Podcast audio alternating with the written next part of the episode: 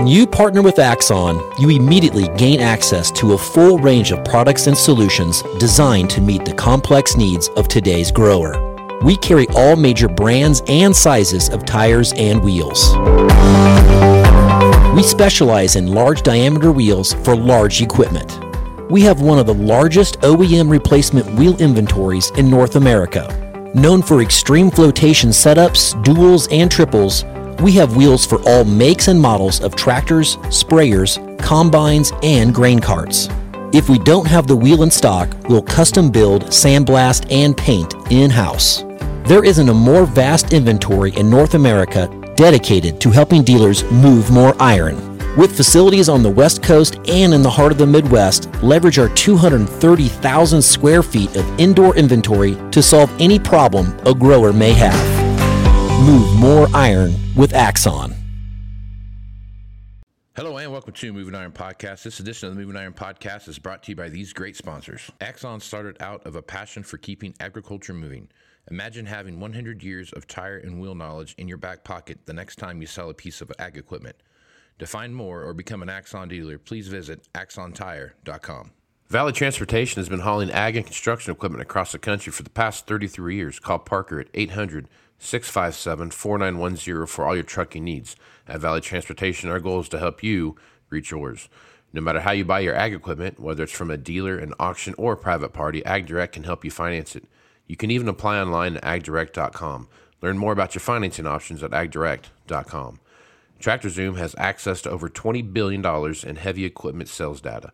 TractorZoom's Iron Comps is the industry's trusted solution for transparent equipment values and auctionable pricing insights. This podcast is brought to you by Anvil AppWorks. The Dealer Connect CRMI app with integrated inventory management is an affordable Salesforce-based solution for your dealership. Create connected customer experience and transform how you work. Moving in the 21st century.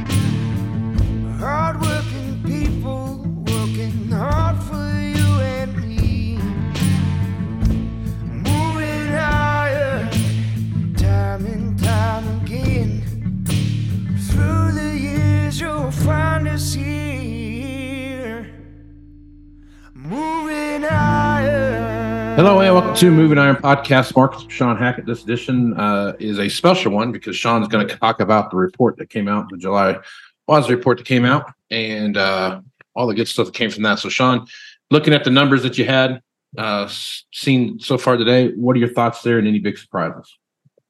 the soybeans were really the big surprise, the big mover for the day. I think corn and wheat primarily are just following the soybean market down today. Um, when we had that acreage number come out, 4 million acres below expectation, everyone was dialing in a dramatic reduction in future ending stocks. They were, you know, many were calling for sub 200 million bushel carry out for soybeans. Um, most were looking for some reduction in yield. And instead, the USDA came in with a slight increase in yield and they substantially lowered exports. Um, so when you run those numbers through, even with the 4 million acres reduction, they only moved ending stocks down from 350 million bushels down to about 300 million, which is a big, big miss. Um, big, big miss. So, you know, uh, I'm not surprised it didn't lower the yields, Casey. There's no reason to suggest why yields in soybeans, I think we talked about in your last show, can't be trend or above trends if we have a good August. Um, but I think the big the big uh, surprise was that they lowered those, uh, you know, that export demand side equation considerably. Now, one could argue they shouldn't have done that or not. However, you want to slice it and dice it, according to what they are saying, even with 4 million less acres, everything's going to be fine if we have good August weather. So, once again, Casey, now that the report's out of the way and we've gotten this big negative reaction in soybeans, it's all about the weather going forward. Will August deliver or not? If it does deliver, we won't have a, su- a supply problem for soybeans for the foreseeable future. So let's talk. let's talk about the weather here just a minute because you sent out a couple of um, alerts talking about that. Your models are showing that basically over the next, you know, last half of July going into August, that you should see some extreme heat and uh, drier conditions move across from what we've seen over this last couple of of uh, two or three weeks here with this uh, wet cycle that we've seen come through the eastern central grain uh, grain belt. So I guess talk about that a little bit. What you're seeing there. we still think weather looks very, very good, Casey, for the next couple of weeks into like that third or fourth week of July. Mhm. So still see the temperatures kind of being more mild, good moisture, very, very good conditions. Corn pollination is going to get done fairly well. Where we see the pattern changes at the at the very end of the month, like the last week of the month, we see a pattern change. Remember, May, June was cold, Mhm. epic dryness since late June into let's say mid late July, it's been wetter, normal heat, maybe slightly below, but not as cold. And what we think we're now going to do is move to a above normal or warmer than normal temperature regime in August and a drier pattern. Not as dry as May and June, which was epic, but a much drier pattern than we've had over the last two to three weeks. So when I look at that pattern, it means that soybeans are going to worry if we have a warm, dry pattern, what that might mean for pod setting, filling pods. And they might question whether that 52, 52 and a half yield that the USDA is dialing in is actually going to happen. Um, and remember, even though corn pollination, that even though that that that pattern change would be too late to hurt corn pollination to a great degree, corn you know, kernel fill is going to be very, very important this year, uh, given what I think is going to be a lower ear count because of the dry start to the crop. So even though the critical phase of pollination is going to be okay, I still think if we have a hot, dry August and we have kind of a poor kernel filling um, phase for corn, we can still take some bushels off. The USDA did lower their yield a little bit, Casey. You know, originally they were at 181. I think they came in at 177 and change. Um, some are looking for a little lower than that, but they did move it down a little. Um, you know, if we had a hot, dry August, you could probably move those bushel. You could probably take another, you know, two to four bushels off of that if you have a hot, dry August, which would put us more in that low to mid 170s.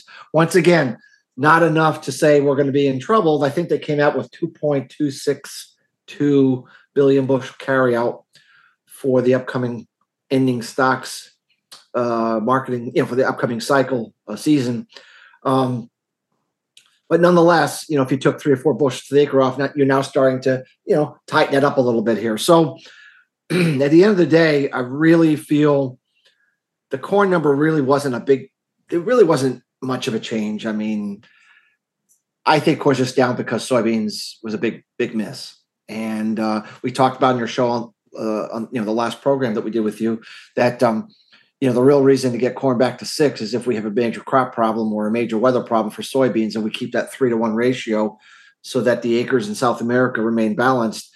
Today's report certainly threw a temporary wrench into soybeans needing to go higher. And so, which is kind of it's kind of weird. I call it the rope a dope market. You kind of got everyone bulled up on this acreage report. They put 50 cents on, and then now they took it back off. Right. So- yeah. Yeah. but now that we've done all that, Casey, now it still comes down to the weather. And if I'm correct, if our work is correct, that we are going to see a warmer, drier pattern shift later in the month into mid late July, we will put some other premium back on in the grain market. And so we really do think that the grain markets in aggregate are set up for a bullish turning point here late June, um, uh, late July. It's kind of like our, the last time we mentioned this um, to you and, and to our subscribers was in late May where we had a, a bullish turning point. So we think we could have some more downside. We think the weather looks pretty good. This report certainly gives the bears a reason to keep selling, and maybe we have another week or two of this. But I think we're getting pretty close to pushing on the string, and we're ready to turn the corner. So if I'm a physical buyer of feed for corn, if I'm a physical buyer of meal, if I'm a physical buyer of soybeans, I'm kind of I want to be getting getting myself geared up to look to buy grains near the end of the month. I think that's going to be a pretty good place to to get some upside protection on. Right on. Okay. All right. So let's talk about demand just here a little bit because that's one of the other elephants in the room that you hear people talk about it, but no one's really addressing it because the weather uh, market that we've seen so far has kind of dominated the news. But I guess as you're looking at demand, um, from what little I can tell about this and, and my little bit of expertise into this uh, uh, this realm of of uh, marketing and stuff, the demand side of this equation is really in a kind of a really a bad way. So I guess Shawn, looking at this, even if we do have a short crop this year, I mean, is it almost right sizing it for demand that we see out there right now? Well, remember, you know, oh, corn is primarily primarily fed to animals. Mhm. If you don't have the animals to feed, you don't have the demand for corn, and there's really not much you can do about that. Meaning, until you produce more cows and more hogs and more chickens and more whatever, uh, you're not going to need more corn feed. Right. As an example, we know the cattle, at, you know, animal feeding units are very very low. We know the hog animal feeding units are low everywhere. We know that China's in no interest in buying feed as they are completing their African swine fever herd liquidation of their hog herd. Um, there's, you know, the feed demand is just not going to be there. It is not going to be there. Now, it doesn't mean that if uh, the Chinese get on the other side of their African swine fever later this year and they start rebuilding the herd, they won't need some feed late in the year into 24. I think they will. It doesn't mean that as we start rebuilding the cattle herd, that we won't start getting some more animals. But of course, that's a long term, 18 month project. Um, and obviously, we are seeing a rally in the hog market, but it's it's it's coming off some record losses. So I'm not, you know, so if those higher prices, if China were to come in and buy pork from the US and provide a good reason for herd expansion, we could see some more animals. What I'm getting at all the demand that I see potentially really coming, and I think it's it's it's late in the year forward.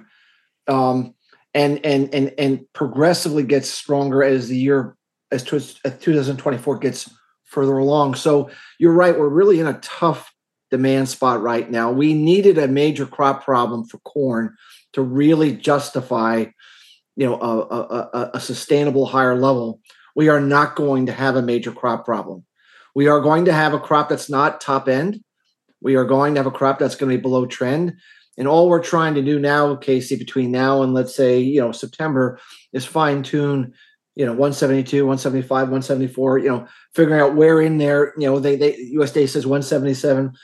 None of that's going to really create a, a corn shortage um, until demand kicks up later in the season. So the way I'm looking at it, sure, if we have a, a warm, dry August and soybeans catch a, a, a, weather worry rally um, or have a major crop problem, corn could certainly go along for the ride for a little while, but there's a limitation to how much corn, demand for corn can support higher prices. So the way we're looking at it is if you want to see, if you really want to have an idea of what corn prices are going to do, you really need to focus on the soybean market, focus on the soybean price. That's where, even though demand was lowered by the USDA today, and even though we know bean meal demand is going to be off, um, the margin of error there with the lower acres is much more narrow. We don't need a major crop problem on soybeans to cause a problem, we, even with current weak demand.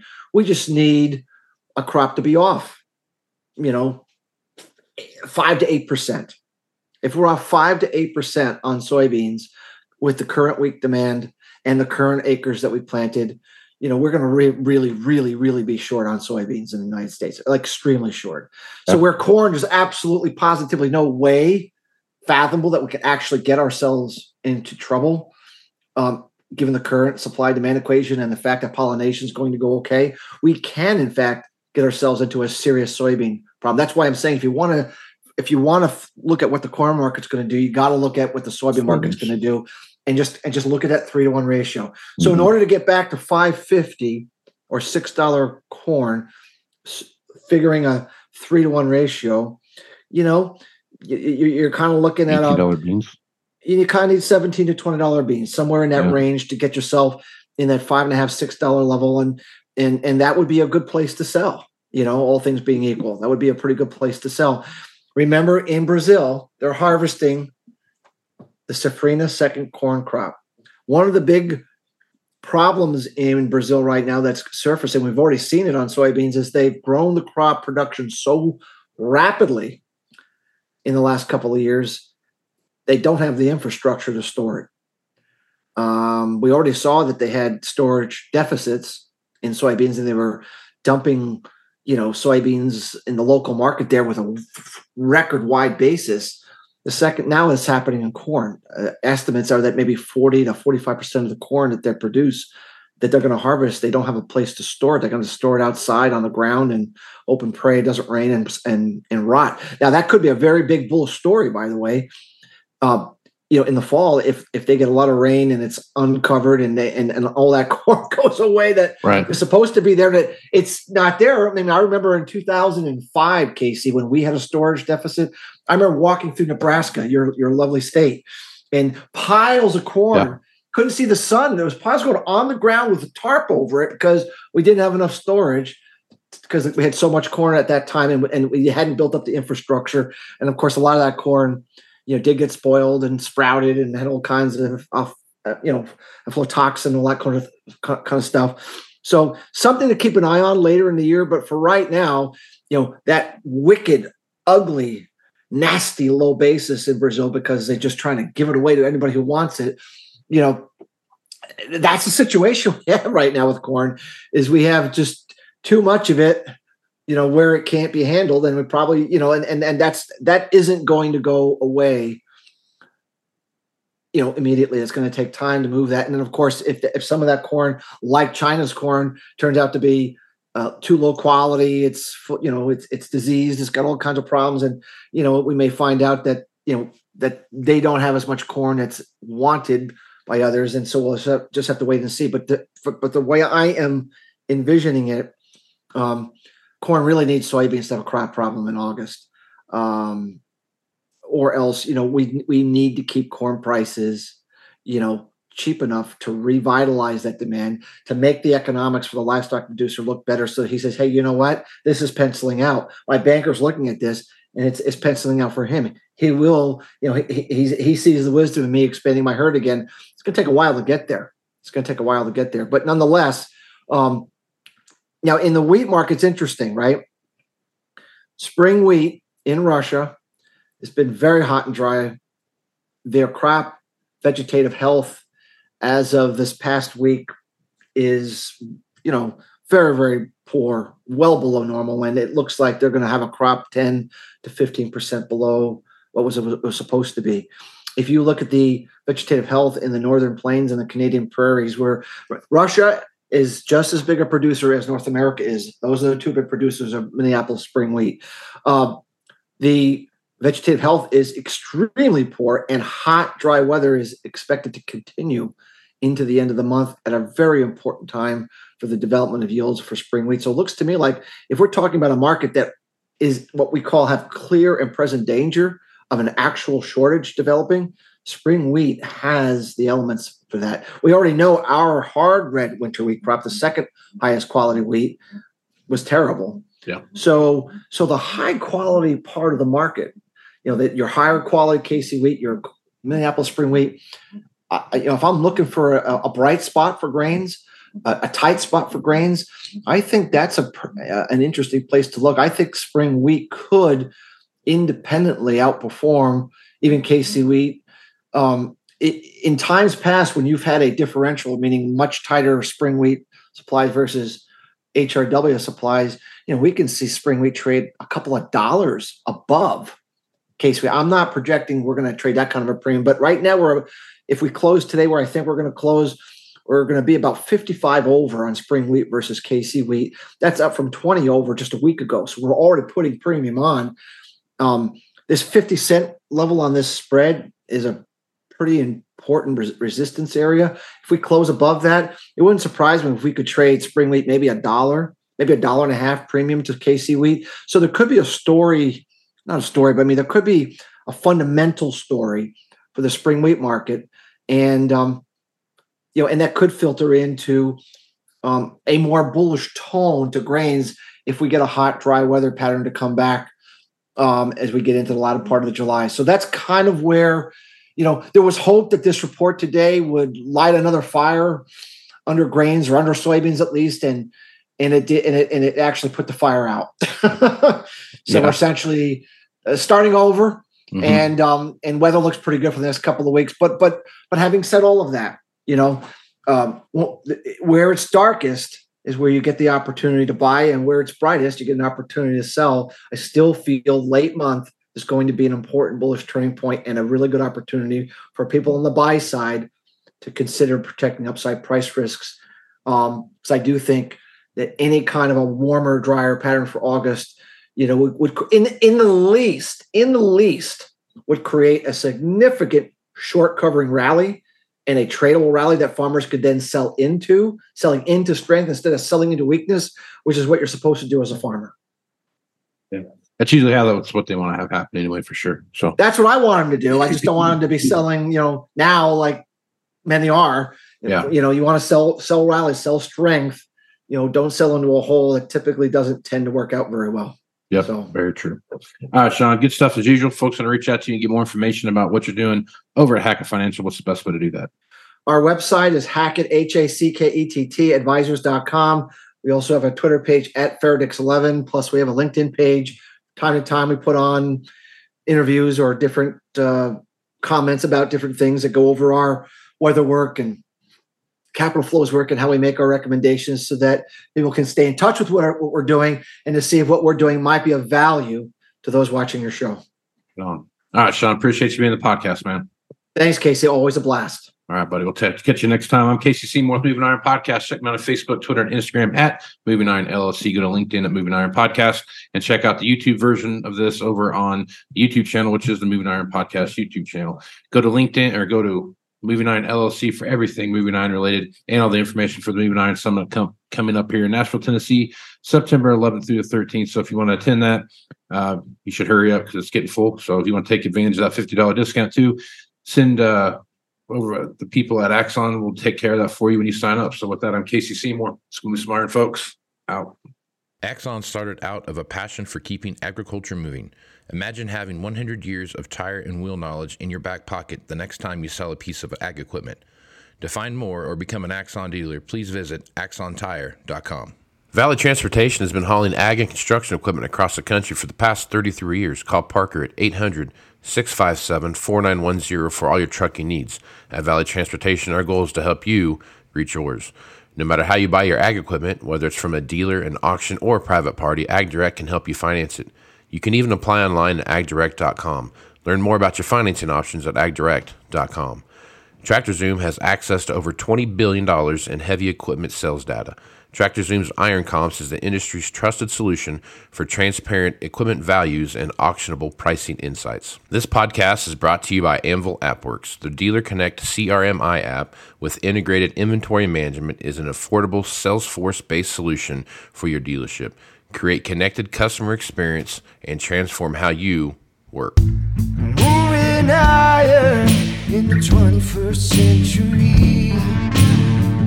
Hardworking